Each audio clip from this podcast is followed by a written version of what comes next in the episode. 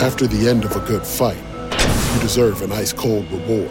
Modelo is the mark of a fighter. You've earned this rich golden lager with a crisp, refreshing taste. Because you know the bigger the fight, the better the reward. You put in the hours, the energy, the tough labor. You are a fighter, and Modelo is your reward. Modelo, the mark of a fighter.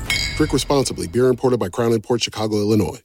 Welcome, everyone, to another Baseball America College podcast. Along with Aaron Fitt, I'm John Manuel. This podcast is powered by Louisville Slugger. Leave your mark with a 2014 attack, raid, and assault bat lineup this season. Stronger, lighter, farther. Louisville Slugger. Aaron has gone. I don't know about stronger and lighter, but you're definitely farther than usual out in uh, in the middle of the, the America's Midwest, America's heartland, in uh, Oklahoma, the land that America initially did not want. So, uh, Aaron, uh, you were in Norman. Are you staying in Norman tonight? Yes, I, I am in Norman, and uh, I've gotten some. Uh, I got a restaurant tip from uh, from former Oklahoma pitcher Jordan John on Twitter yesterday, so I'm gonna have to ch- check that out. Nice. Uh, but uh, yeah, it's uh, it's been very it was very breezy here yesterday, which I guess is one of the things Oklahoma is known for. It's a windy place, but um, you know, got a got a good look at um, you know Kansas State with a redshirt freshman named Nate Griep who went in there and, and shut down um, a very potent Oklahoma offense that had been swinging the bats very well, scored 22 runs over the previous two games.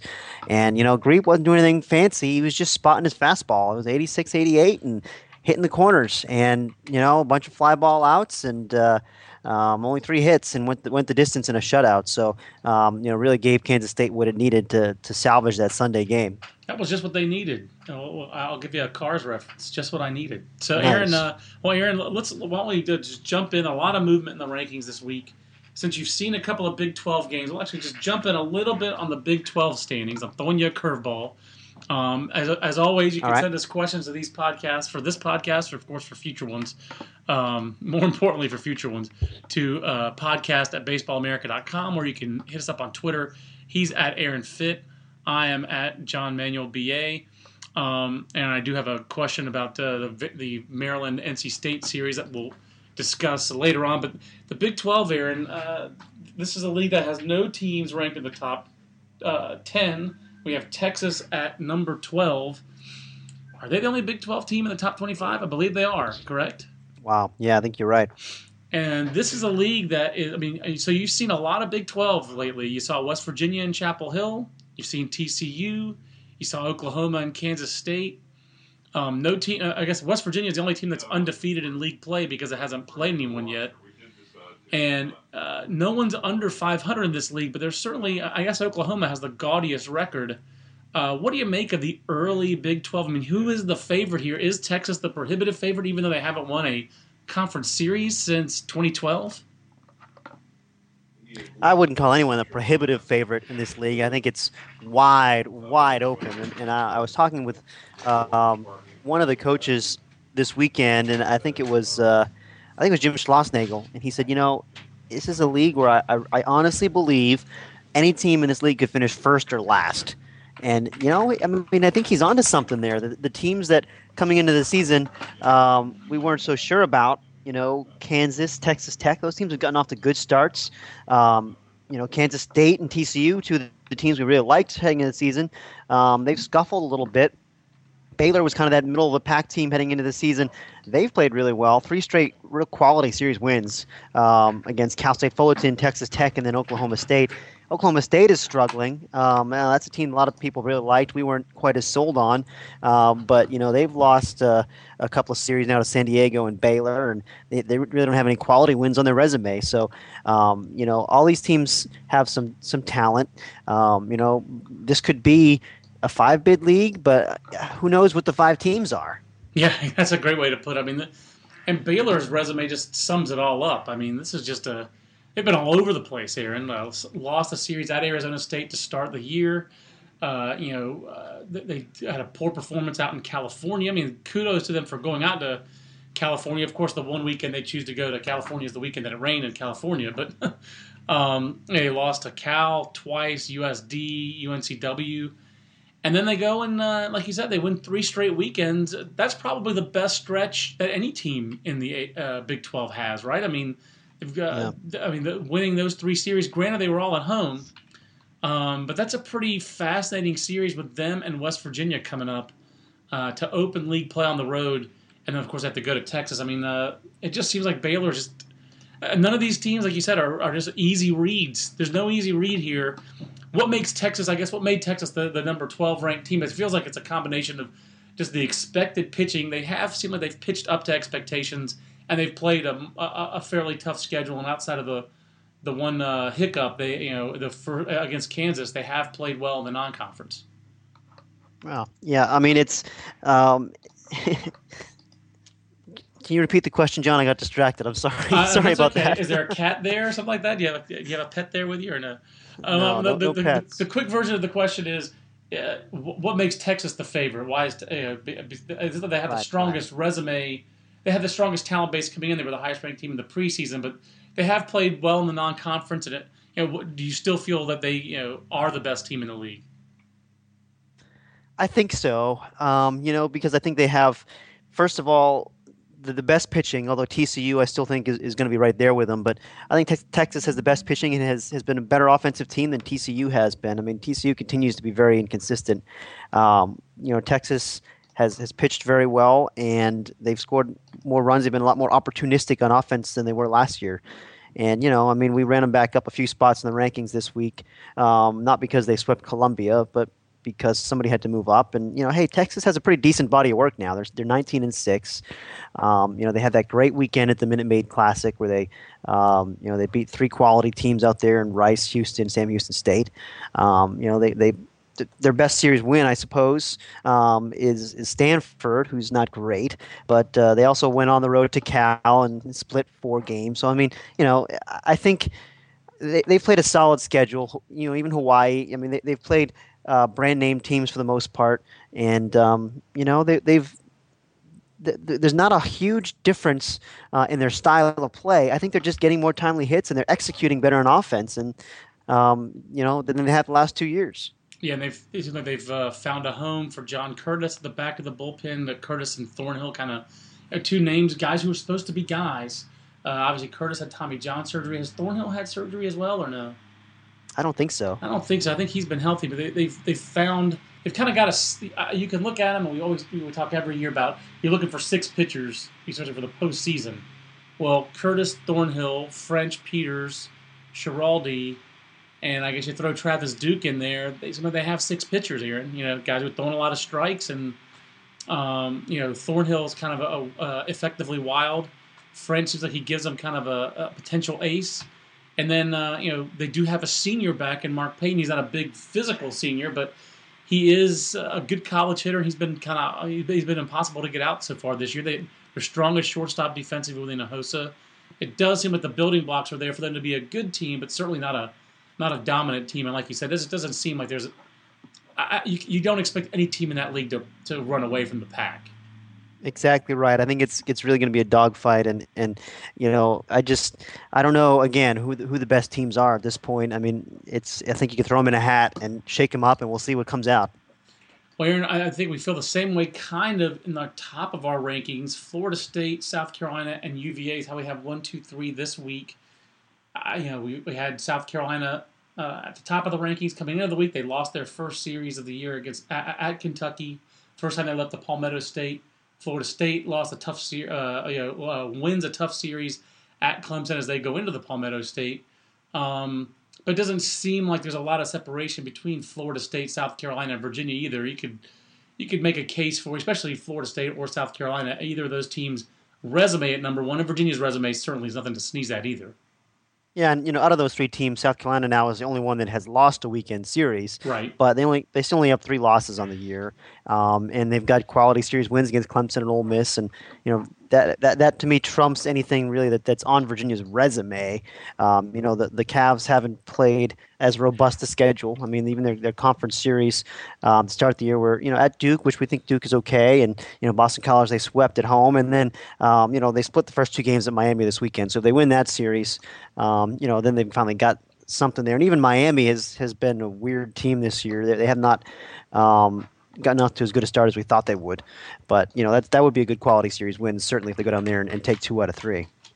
Yeah, and it's really uh, the, the, strange one, I guess, to me. Uh, you know, not, the, the, the biggest surprise, I guess, in any of this, Aaron. I mean, again, people are allowed to be humans. I'm not trying to dog on them, but with Jordan Montgomery, back to back weeks for South Carolina, has been hit hard. And uh, again, he's human. Have you heard anything, or have you, you seen anything? If you seen him on TV, I know you saw him in person. Uh, any reason to be concerned there? Is it just uh, you know Jordan Montgomery having uh, you know again being human? We're talking about the South yeah, Carolina ace uh, Friday starter for those who don't know. Uh, no, I think I think Montgomery is going to be fine, and you know I do think it's curious that um, in, in, the three games he started against you know real quality opponents, he struggled in all three of them. He wasn't great against Clemson either. Um, you know when, when, when the Tigers built that five nothing lead that they later blew. Um, you know I mean it's it's. I think it's just one of those things. I mean, the, from the reports I hear, there's nothing wrong with him. His stuff's fine. Um, I think it's just a funk. You know, I'm, I'm not worried about him. I, I think he's right. got track record, and you know he's good. He just is in a little bit of a slump, slump right now. Yeah, it's not like he got hammered by, uh, you know, in the first week against Ole Miss. He went into the sixth inning. He did get pretty hammered by, uh, you know, by Kentucky. I'm very curious. You know, Kentucky's just the, their offense just stands out so much in this in this uh, era, Aaron, we don't. I don't want to. I've I've already belabored that point. people are tired of hearing about about it. Uh, we brought uh, the Wildcats back in. I mean, but it's not just AJ Reed, right? I mean, he's he's got a supporting cast around him, but at the same time, AJ Reed's got nine home runs. I mean, for crying out loud, did he sneak in the old bats? Yeah, I mean that's more than um, more than Oregon State has as a team. It's one one fewer than Virginia has as a team, and three fewer than Florida State has as a team. So um, he's just a physical guy who's you know I mean he feasted on some softer competition early too, but um, you know he certainly can has proven that he can hit quality pitching. And Michael Thomas has been the other guy that really has given them a, a huge lift. I mean a veteran catcher that again brings out physicality and um, he's off to a great start. He's hitting over 400. He's got five home runs of his own. Um, you know, and, and then Cousino has bounced back from his little sophomore slump. So those are kind of their star guys that they're building around, and I do think there's some depth in this lineup and some pieces that haven't even really gotten going yet that will, um, like Thomas Bernal and you know some of their, their freshmen. I think Shelby and, and Connor Heady. Um, those are guys they like, and you know, they those guys have struggled a lot with the bats. So if those guys get going, maybe they could even have some more offensive upside. It really feels like I mean it's early. Obviously, we're six weeks in, but I mean, college player of the year, your two your two top performers feel like Aaron Nola and AJ Reed. I mean, Reed because Reed's also four and one on the mound. You know, he has like dominated on the mound. Yeah. But he's been, uh, you know, he's, he's a competitive weekend starter in the Southeastern Conference, and he has nine home runs. You know, yeah, that that's a pretty compelling case uh, for AJ Reed. Let, us just stay in the Southeastern Conference if you don't mind, Aaron, um, and, and, talk about the league. Um, obviously, they're in league play. Fascinating just to see. I mean, we've talked about it all year already. Just the crazy parity in this league. How there's no separation here either. Um, but we have four or five teams that are three and three in the SEC East.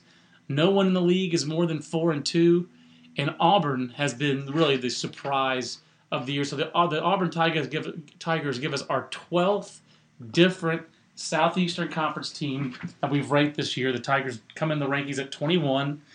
And Sunny Golloway, you're you're uh, maybe you, you, could go rent Sunny's old place um, there in Norman.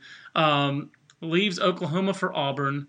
He's got the Tigers 17 and 8 four and two in the SEC so far, with a couple of weekend series wins at home against Texas A&M, and then on the road against what had been a, a very hot and confident Tennessee team, but a team that feels like Aaron uh, Auburn and Tennessee pretty similar talent wise.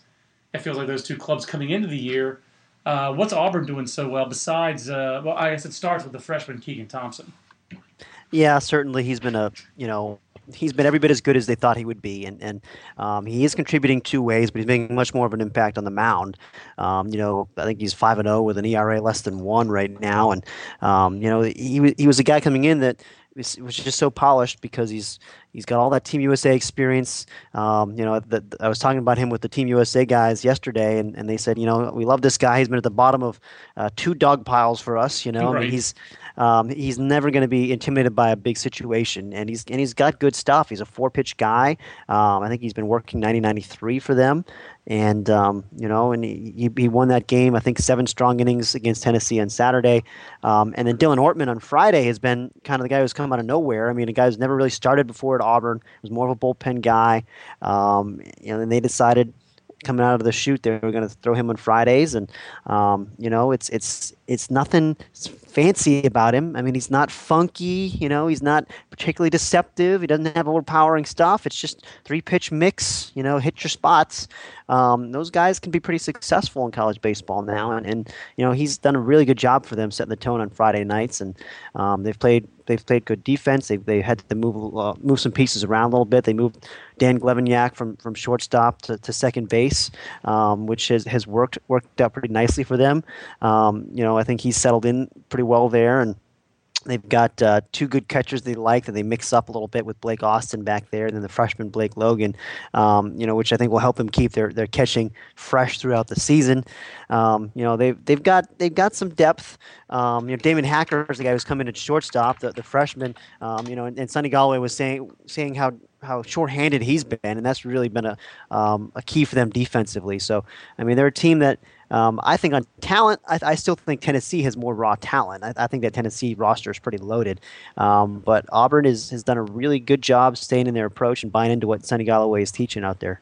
And it feels like they're just getting Sam Gilligan back uh, from an injury. That's a, a an athletic uh, guy who they liked uh, coming out of high school there in uh, in Alabama. Was a big high profile recruit and uh, just getting him back in the lineup. Uh, it does feel like they have some depth. I mean, depth.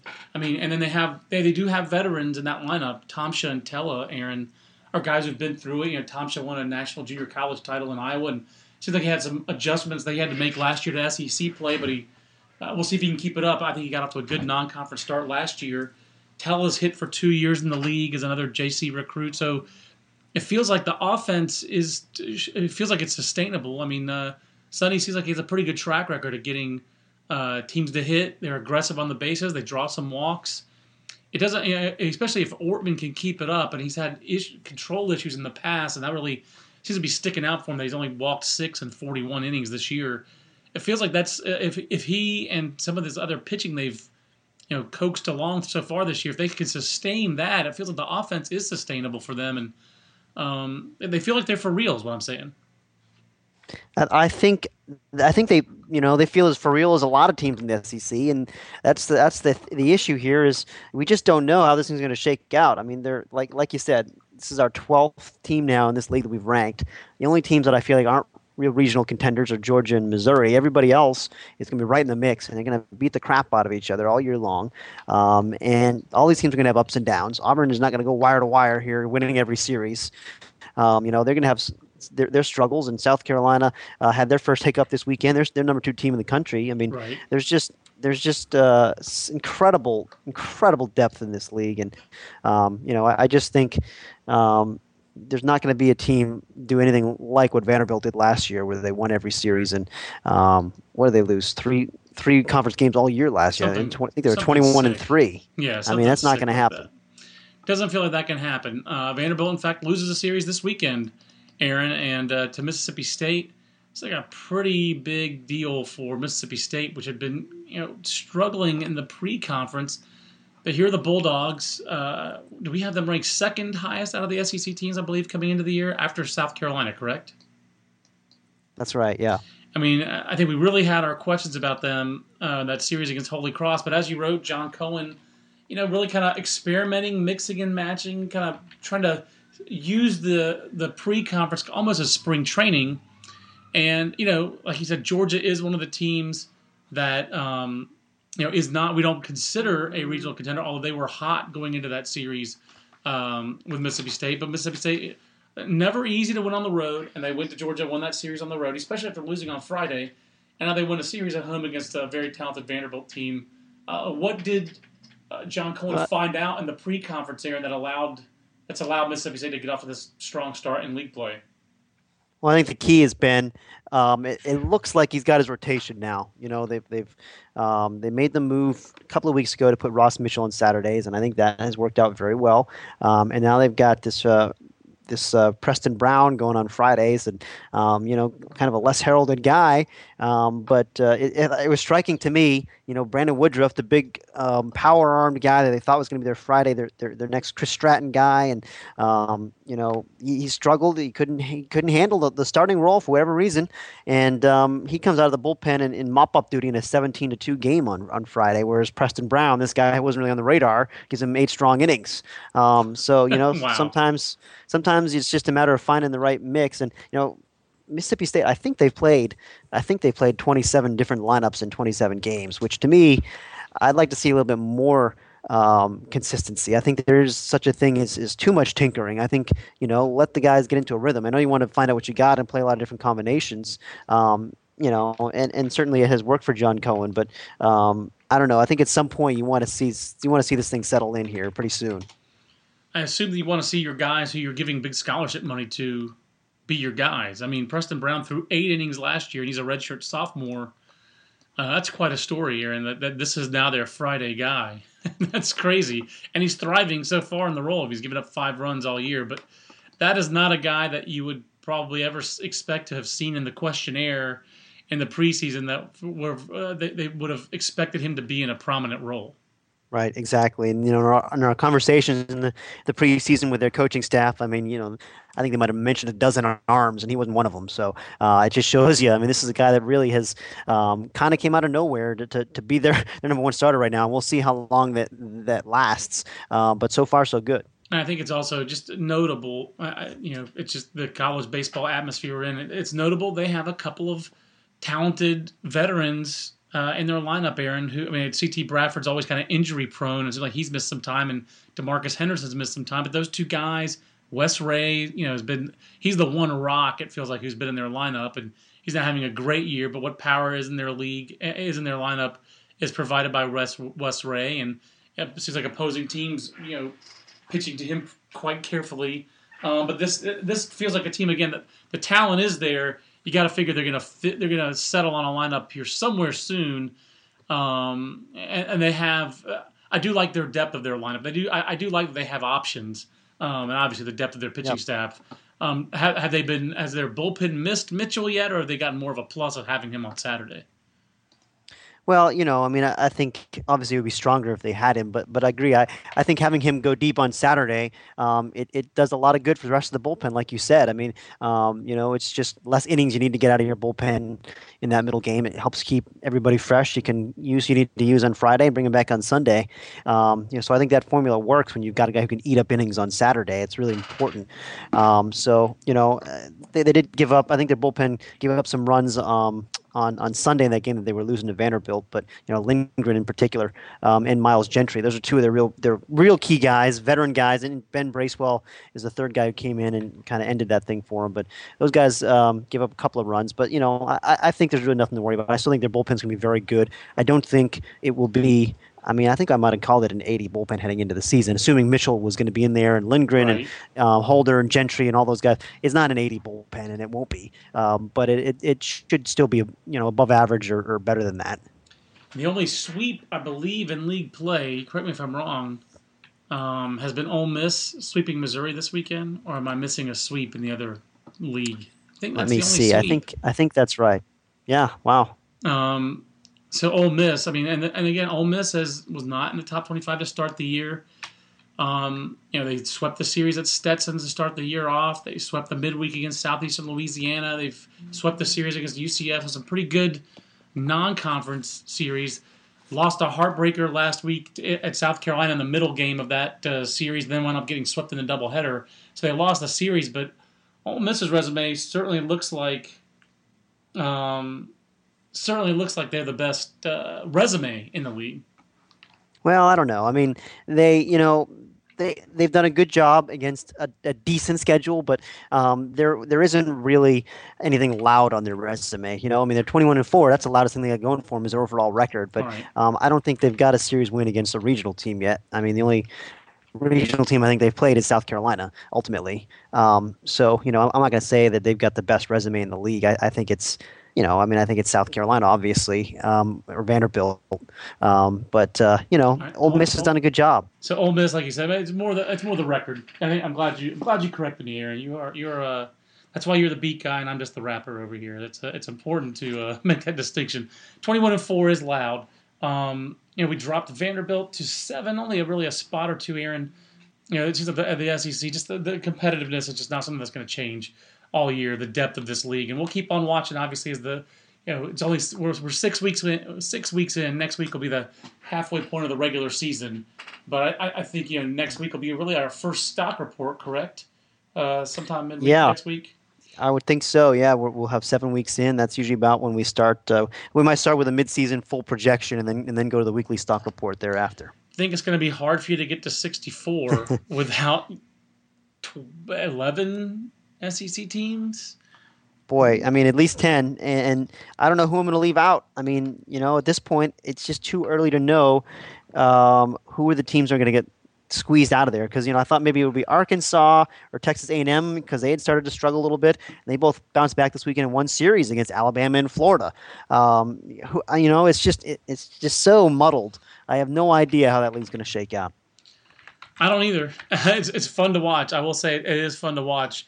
Now, speaking of uh, less fun to watch so far has been the Atlantic Coast Conference, Aaron. I, I think that's fair to say because so far uh, the SEC is kind of playing according to type as far as we had four teams bunched at 7, 8, 9, 10. We thought that league was going to be strong and deep, and there wasn't a great team. But South Carolina might be a great team. Vanderbilt might be a great team. But like we we didn't think anyone would run away. And the SC, ACC we thought was a top heavy league. So far, Florida State, Virginia have uh, held that up. But NC State is not holding up its end of the bargain. Um, and, and it's just jarring, Aaron, to see a top 10 team get swept two weekends in a row. NC State drops all the way down to number 25, officially on notice. you know, you better have a 4 0 week or you probably could get out of the top 25 rankings. But more importantly, Aaron, they just, I don't think that team has an identity yet. And uh, they've lost four of Carlos Rodon's six starts. Uh, now Logan Jernigan and Brad Stone didn't pitch great. The lineup, uh, nothing's really gone according to plan for NC State, has it? Yeah, that's it. I mean, right now, that's a team that I'm I'm worried about a little bit. And you know, there's there's some teams that um, you know get off to not great starts, and you think, okay, you know, it's fine. And and I still think NC State will get it going. But you know, there's some red, there's some red flags here right now with this team. I mean, their their stars um, are not playing like stars. I don't, you know, I'm not gonna, I'm not gonna say it's draftitis, but you, you see that sometimes with juniors. No you know, doubt. guys that have performed freshman and sophomore years and have kind of struggle as juniors. Um, and there's a lot of pressure on those guys. They're under the microscope, and you know they've been very quiet. I mean, you know, Andrew Knizner's been their best hitter, not Trea Turner. Right. Um, you know, so and then Rodon, I mean, I think you have to acknowledge the fact now he's two and four, and it's not like he's pitched horribly, um, but you know, is there? I think I think maybe NC State needs more leadership out of him, and um, you know the reports we've we've heard on on you know some of the antics on the mound, it rubs people the wrong way, and you know I know it's always rubbed some people the wrong way, um, but when it's not going well for that guy, um, I don't know, John. I mean, I, I think he, he needs to do a better job reining in his emotions. There's no doubt. I mean, there's no doubt about that. That's all the reports I got this weekend were, hey, you know, the stuff was down by the fourth or fifth inning, and that was a problem. You know, he his velocity was down, so that's what uh, that's one part that scouts are concerned about. You know, velocity can, can come and go. He hasn't kicked it into high gear yet. And I think everyone keeps on waiting to see high gear. He certainly set the bar high last summer and uh, last season. His first two seasons, he set the bar very high. So the expectations are high. He he wants those high expectations. But like you said, the antics, you know, um, the the body language. You know, Brett Austin talked about in the preseason. that They talked to him about his body language. You know, when when NC State's defense has struggled behind him, he has not responded well. Um, yeah. it, it, almost he's actually performed. He's pitched fairly well. It's not like there's any red flags in the numbers. But like you said, leadership I think is an issue there. Um, I, I, think Trea Turner, you know, hitting home runs in the last two games of that weekend trying to show some leadership, but you know, offensively. You know, but NC State, you know, against Maryland, facing a sweep. Uh, Brett Brad Stone doesn't get out of the first inning, and their only offense is two solo homers. You know, uh, it, it, they, they seem like they've missed the depth of that bullpen. You know, they, they have two guys that they really like back there, Olzak and uh, Andrew Wick. Um, but it's not the same depth of bullpen they had last year. The starting pitching is supposed to be what kind of carries that team. And boy, the defense has been a problem all year for NC State. So there's not really a part of their game that you can point to with the team and say this part is functioning at peak capacity. You know, they're fielding 971, but it feels like in league games, uh, there's been plays they haven't made, errors that have come at inopportune times. Um, so it's just not uh, not a team that's uh, firing anywhere near to uh, all cylinders. And it doesn't, you know, it's the ACC uh, conference schedule is not going to get a whole lot easier for them um, as, as, there's, you know, and, and, meanwhile Maryland, Aaron, really sounds like a team that uh, you're going to have to really bring a, a, polished approach at the plate to beat guys like Jake Stinnett and this weekend rotation that John Szefc has put together there. Um, it, this is this is a regional contender, and I think Aaron, this is going to be a regional team. They've already played four top 25 series. Um, they lost three of them, but they didn't get swept at Florida. They didn't get swept at Florida State, and they didn't get swept at home by North Carolina. Um, and then they've swept NC State. So six and six against those teams. They've got they've got Clemson at home. They've got Georgia Tech at home, Notre Dame at home, and their remaining league series on the road are all winnable series at Wake Forest, at Virginia Tech, at BC, at Pittsburgh. I, I think Maryland's a regional team, Aaron. Tell me I'm wrong. No, I think you might very well be right. And you know, the thing that we keep hearing uh, from people who play Maryland, everyone comes away saying, "Hey, they're pretty good." And and it's not just because the, the you know that's a great one-two punch in the rotation. I think with, with Jake Stinnett and and and um, Mike Shawaryn, the freshman. How, how, do you pronounce yeah, it? I think it's Showerin. Okay. Um, as far as I can, I didn't want to. Butcher, I didn't want to. I didn't want to butcher it. I don't think you did. So, but I, I appreciate you making the effort. But you know, the other thing that I keep hearing about is they got all these exciting power arms in the bullpen that they run at you. I mean, they, this is a team that has some depth on the mound, and and I think you know I don't think they're a great offensive team, but they did score some runs this weekend, and um, you know against a, a, talented NC State pitching staff. And you know, yeah, I think I think this the schedule opens up okay for them. I mean, it's not like um, you know they're this weekend against Clemson. If they lose a fourth series, um, then well, you know, I mean, honestly, you can lose weekend series and and you know, if you, as long as you don't get swept, it doesn't really kill you um, from a resume standpoint. We've seen that. I mean, the, right. you and I, John, probably place more value on weekend series than the committee does. You're um, right. Unfortunately, I think they should play more, place more value in weekend series. But you know, there's something to be said for not getting swept, and if they can take care of business in, in some of those other series you talked about, and I'm not completely convinced yet that you know they're going to be able to do that from week to week. I mean, you know, if, if you're losing all the series, most of the series to, to, to the top teams, that means you need to win those road series at Wake Forest and Virginia Tech and Pitt, and those are teams that are capable of winning series. Um, so there's no gimmies here, but no doubt. But but I but I think you know they look like they're probably right in the mix there with I think still with Duke um, for being maybe an eighth team out of the ACC. Now it looks like Georgia Tech will be you know one of those top seven teams. I had my doubts about them a few weeks ago, but they've kind of um, you know they, they, they've made me feel a bit better about their prospects. So, um, and, and Duke actually just got swept this weekend at Pitt. So that just shows you that's a team that I kind of thought was in the mix um, to maybe be a regional team. And, you know, and, and Pitt's a team that, that is not, a, an autom- not an automatic victory in the ACC. That's for sure. No doubt. I mean, hey, Pittsburgh, uh, you know, didn't get swept at North Carolina in its first weekend series. They won 42 games last year. They're fully funded now. Um, I tell you, it was a was an impressive look at Georgia Tech, Aaron, because I think that the average college baseball fan, if you're into college baseball and you you listen to this podcast, for example, sponsored by Louisville Slugger, the Baseball America College Podcast with John Manuel and Aaron Fitt. First, you notice that my voice is a little hoarse because I did three games this weekend, and boy, two of them were long. two of them were really long, Aaron, of the North Carolina Georgia Tech series. And I, this this is not your not your uh, John Manuel's uh, Georgia Tech team. Not from this is not the '97 to 2004 version of Georgia Tech. This team has a walk on playing first base, hitting four hole, and Thomas Smith. This team is retooled for the BBCOR era, Aaron. This team is airtight defensively on the infield. The worst defender is Mott Hyde at, at second base, and he's a senior, and he's starting to figure it out offensively. This guy, I think uh, the notes said that Mott Hyde leads all Division One players in games played and starts among active Division One players. I think it starts. He has the most games started in Division One of any active player, and uh, this team is uh, built around defense. It's built around infield defense. Uh, at third base, Gold and Barzilli, a couple of freshmen, Brandon Gold, and uh, I think it's Evan Barzilli, no Elliot, Elliot. Barzilli. Those guys, those guys, Aaron can really pick it. I, I was extremely impressed with Connor Justus, their freshman shortstop. He could really play shortstop. He turned four double plays on uh, in the finale on Saturday night, and that's after playing 24 innings the first two games, uh, 13 inning, four and a half hour just grind fest in the first game Saturday, and they were fresh enough to turn four DPS. It certainly helps when you win that first one, but. Uh, I, I, I really do wonder long term about Georgia Tech's pitching depth. I don't think they have the pitching to be an Omaha threat, but No. they do have a guy, and they, they've you know they moved because of the uh, rain, impending rain Sunday. They moved the, the, they had a doubleheader Saturday, and you know with, with a guy like Matt Grimes coming off Tommy John surgery, they really would have liked to have kept him and Devin Stanton on their regular schedule. They pitched Stanton on Saturday, and only his second start, and he really competed well.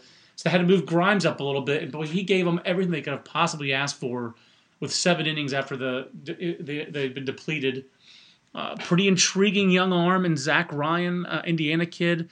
Uh, Matt Gorst, another freshman who's got a pretty nice little breaking ball. He's had two poor outings in terms of walks earlier in the year, and he, I think he walked three against North Carolina, but he threw his breaking ball for strikes a lot. He was very confident, very good in the middle relief role. Uh, Dusty Isaacs is definitely better out of the bullpen than he ever was as a starter. And I'll tell you, Sam Clay, uh, his mama called him Clay, I'm gonna call him Clay.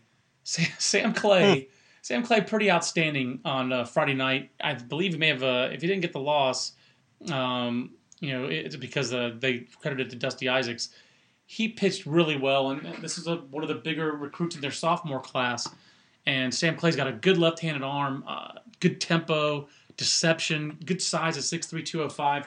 He could be like that next Jed Bradley, the guy who makes a real step forward and becomes a high draft pick next year. Um, the radar gun, I, you know, I didn't have a radar gun on, on Sam on uh, on Friday, but I was very impressed with him.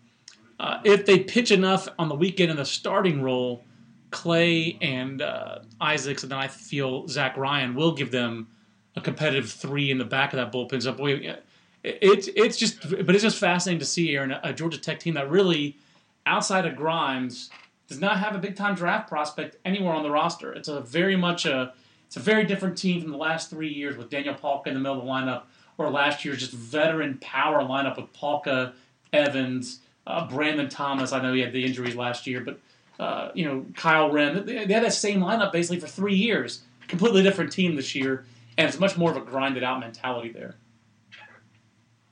That's a that's a neat report, and you know I'm, I'm glad you got a chance to see those guys for three games because it was a team that had a lot of uh, a lot of unknowns heading into the season, and you know uh, I was ready to bury those guys. I'll I'll tell you, I'll admit it. I was ready to bury those guys after about four weeks of the season. I just wasn't a believer. I was right there with you. Um, you I was right there with you. the last two weeks. In the last two weeks, they've shown me something. You know, beating winning series against Miami and North Carolina, and uh, now that you've gotten a pretty good look at them, they sound they sound kind of intriguing. And, and I agree, I'm not sold on their pitching depth. Uh, I think that's going to be a problem for them long term. But uh, they sound like they're they're good enough to um, be very competitive in the ACC, obviously, and, and and probably get back into a regional.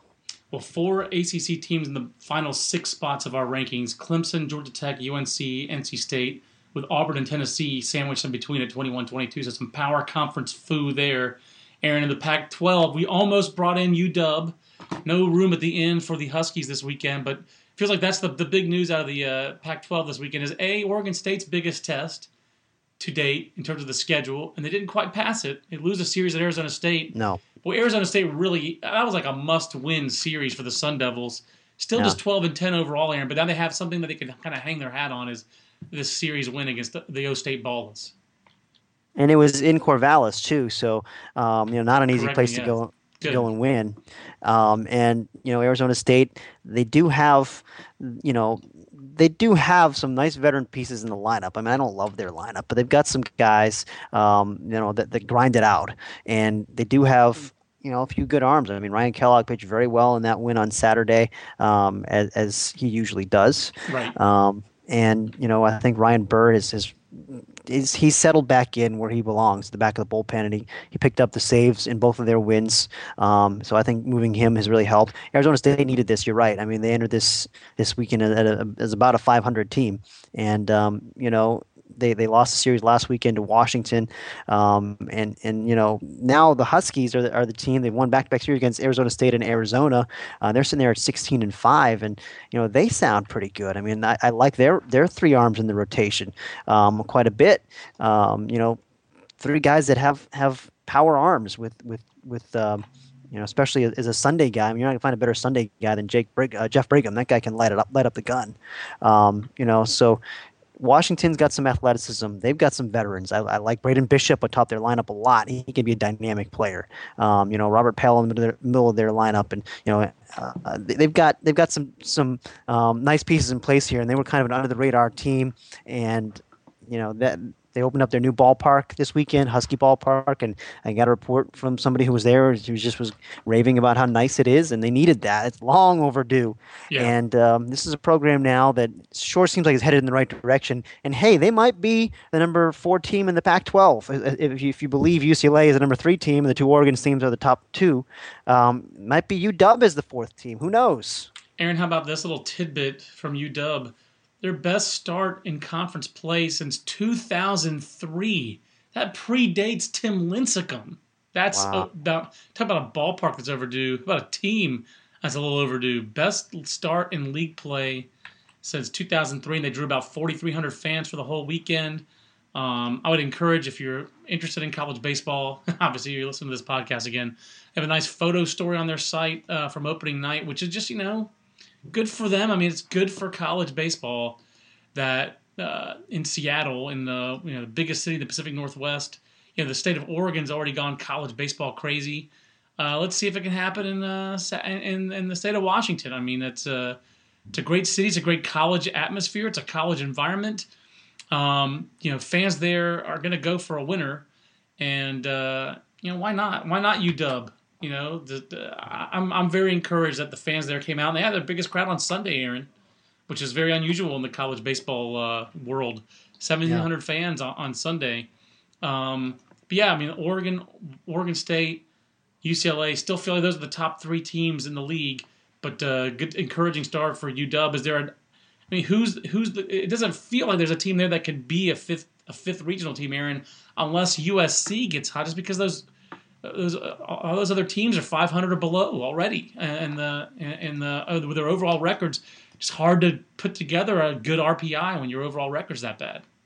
Yeah, it is going to be a real uphill slog for teams like Arizona and Stanford and Cal. And you know, Cal we had talked about a couple of weeks ago is, is maybe being the team. We were looking for teams in the Pac-12. We are uh, to emerge, and and we thought maybe it was Cal. They were 10 and five, and now they're 11 and 11. So uh, the wheels fell off pretty quickly for those guys. USC this weekend, um, you know, I think, won a big road series up at Stanford. They needed that as a team we liked coming into the year. They had struggled the previous few weeks that, quite a bit. That's why I say that they, you know, Stanford has played probably the toughest schedule in the country. Um, yes. And I don't know what it says on the strength of schedule, but just in intended schedule, they've played the most big name, good programs of anybody every weekend. It's it's Rice, it's Vanderbilt, it's Texas, it's this, it's that, and now USC, and they're at home, and uh, you know obviously it's a young pitching staff out at uh, uh, on the farm. Always fun to say, but a pretty huge uh, performance by USC, and especially the way they won Sunday, and to come back two in the eighth and, three in the tenth, uh, five scoreless innings out of Kyle Twomey out of the bullpen. It feels like it wasn't just that USC won the series; they won, uh, you know, some classic Pac-12 uh, low scoring games and got some big weekends out of uh, Jeremy Martinez and Twomey and the guys who were supposed to be their guys.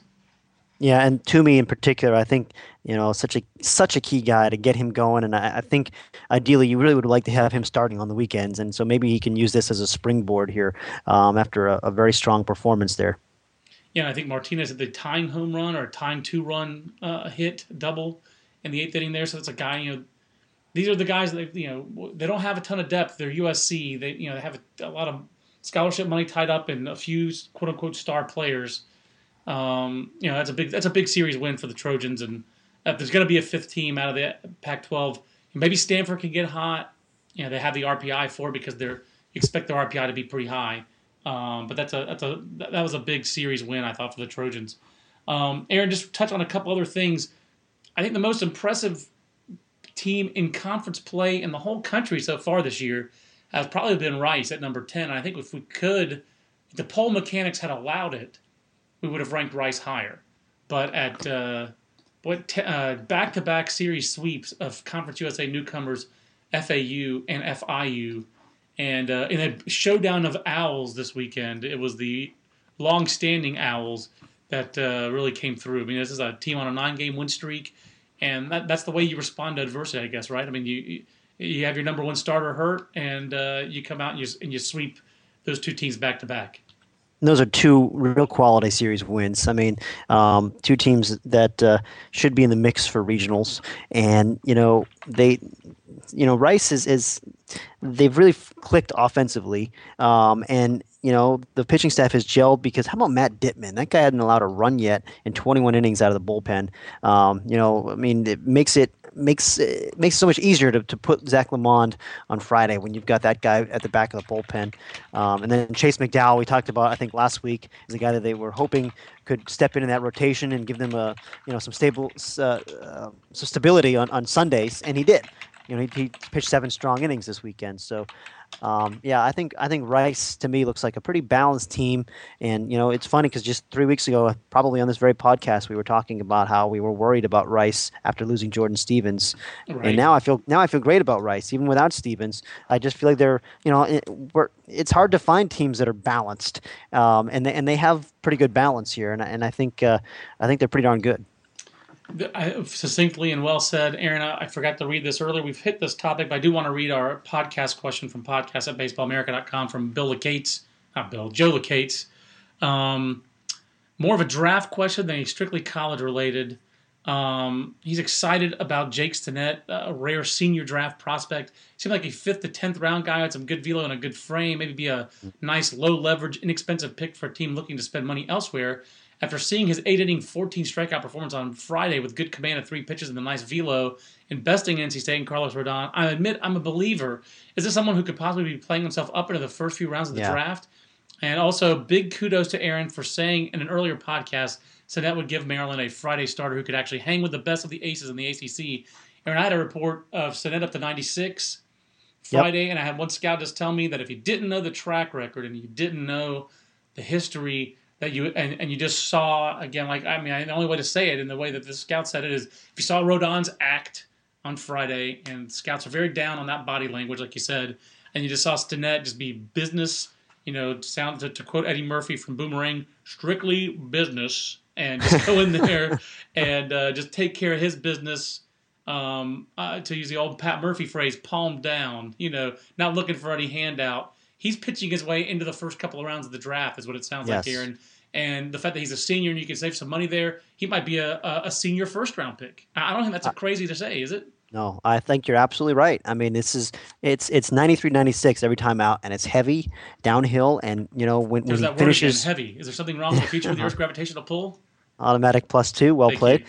Um, and when he and when he really finishes that breaking ball, um, you know, it, it, it, can really be a hammer. I mean, he can snap off some very good ones. So um, he's got the size, he's got the durability, he's got the athleticism, former position player, and you know, still a fairly fresh arm. And um, yeah, John, I think he could be a first round pick, and uh, this would be a guy probably for us to write about here in Draft Tracker pretty soon because he's got some helium, and uh, you know I think he's very intriguing. I agree, Aaron. That's as good a way as any to end the podcast. Uh, great stuff from you. And uh, so, where's your uh, next stop on the itinerary? I'll be in Stillwater tomorrow night uh, um, for a midweek game. Wasn't that the name of the band in Almost Famous? Yeah, there you go. Stillwater runs deep. I think was the the headline for. That's it. um, and then Wednesday, I'll be in Manhattan for Kansas State and Nebraska. And then I'll see Nebraska again on Friday against UNLV. And uh, I think I'll finish the trip in Wichita to see the Cal State Fullerton Titans against the Shockers.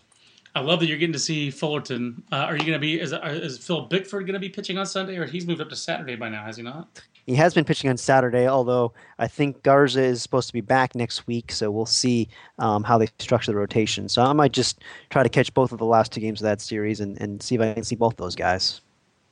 That'll be fun. After the end of a good fight, you deserve an ice cold reward. Modelo is the mark of a fighter. You've earned this rich golden lager with a crisp, refreshing taste. Because you know the bigger the fight, the better the reward. You put in the hours, the energy, the tough labor. You are a fighter, and Modelo is your reward. Modelo, the mark of a fighter. Drink responsibly. Beer imported by Crown Port Chicago, Illinois.